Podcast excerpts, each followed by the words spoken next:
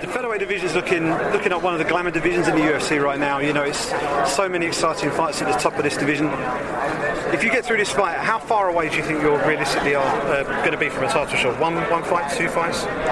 Uh, puts me right right there, dude. Uh, you know, I, that's not my job to uh, pick pick fights. You know, you ask Sean Shelby or uh, them guys, and it's all about the fights and how they play out, man. Uh, it's a big weekend, a lot of uh, a lot of fights that people are going to be tuned into on the featherweight division.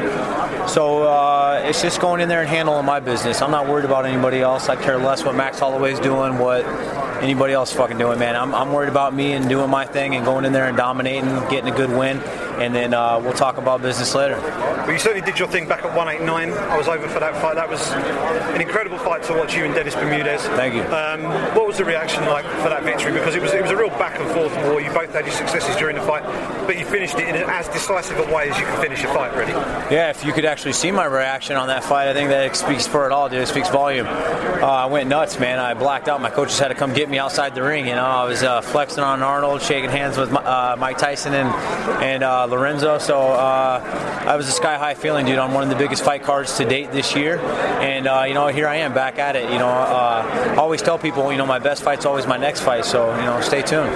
And it's an interesting situation. The two guys who are going to be competing for the title, both of them could conceivably be out of the division after this fight. Conor McGregor's talking about moving up. Jose Aldo has suggested that he might move up. There's also been talk that he might even retire, depending on how the fight goes. That opens the door hugely for someone like yourself with a big win this weekend. I don't rely on that, dude. People talk about retirement and bullshit all the time. That, that's just fucking nonsense. You know, we're here to make money, make fights, and uh, you know, like I said, man, after a dominating win, it all speaks to itself. You know, I don't worry about the bullshit. You know, right now I'm focused on uh, Max Holloway. He's uh, my biggest uh, fight and test to date, so that's got all my focus. Whether Conor McGregor's jacking off in the back room or not, dude, I really don't care, dude. how'd, you, how'd you see the fight finishing on the, on, on, on the weekend? Me? Yeah, how'd you, how'd you see yourself finishing him? Uh, whether it's by knockout or submission, whatever, dude, I'm going to dominate. I'm going to go in there and dominate. He's going to be looking to point fight, run all over the octagon, and uh, do his thing. And I'm going to go in there. I'm going to be able to keep up. I'm going to put a heavy pressure on him.